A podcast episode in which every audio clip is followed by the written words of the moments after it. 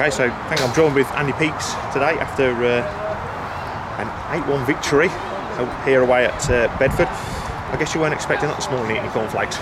No, definitely not. No, I was expecting a tough game, um, as I do every week. Um, I had watched a couple of times, so we thought it would be really competitive. Uh, but ultimately, it's down to how we started. I thought I thought we started the game really well. Um, took the pressure off getting the early goal. Um, I think we managed the first half well. And like I said, in the second half, we blitzed really. Now, I know you don't like to single out individual performances, but Dan Creaney and Todd Deakin started the match playing together and shared five goals between them. What prompted that call? Uh, I've just looked at the way Bedford play and I've looked at what we've got. Um, I know how good they both are, and I felt we worked on stuff the other night with one of them dropping into like a ten roll.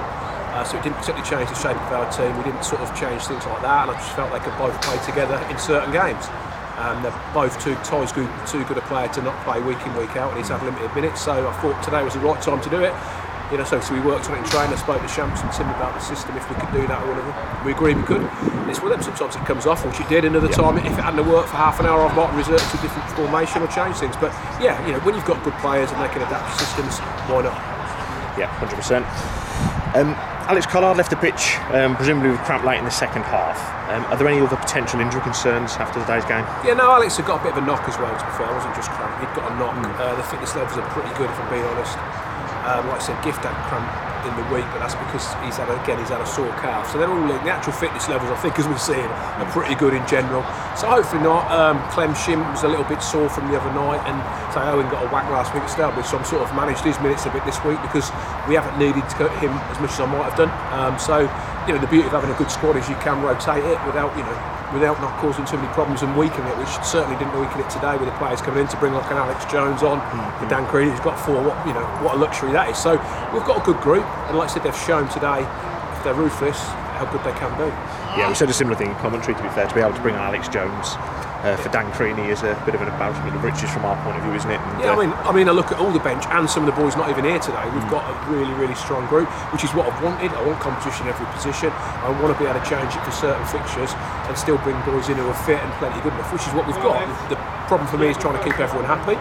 Um, and that's good, but you know, so the thing for me that's more important is how hard they work. The last couple of games particularly, I was disappointed last week at Starbridge, last time I'm going to mention that, because uh, I've mentioned it a lot, but since then, certainly this week, they've worked hard in both the games, they've earned the right to go on and win it.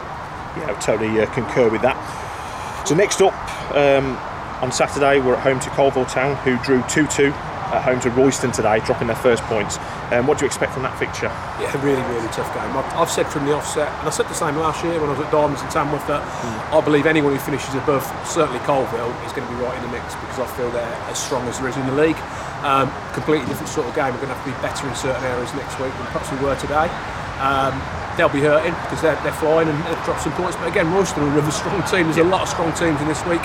You know, we'll watch some footage, I've got a report, and we'll we'll train this week ready for that. But yeah, completely different sort of game from what today was, because you know we got in front early today and we were strong, and in the end it became quite second half a lot easier because they went down to ten men and we used the ball well and we were clinical. Uh, but yeah, Colville, you never get an easy game, but it's Colville. I'm a big admirer, get on really well with the gaffer there. I think they play a really good brand of football. I, t- I fancied them to go up last year. I didn't see how Bamber were going to be quite as good as they were, but even the playoffs, I fancied Colville. So they surprised me not going up, and they've kept the majority of the team and they've signed a couple of good players. So yeah, a real, real tough test next week, but nice for us to go into it with, you know, four good results now. You know, eight, eight points, I think. So I'd have took that after the first four games. Um, and we've got to build on it. Yeah, one hundred percent. We look forward to it, and thank you for your time, Andy, and uh, see you next Saturday. No problem. Thank yeah. you.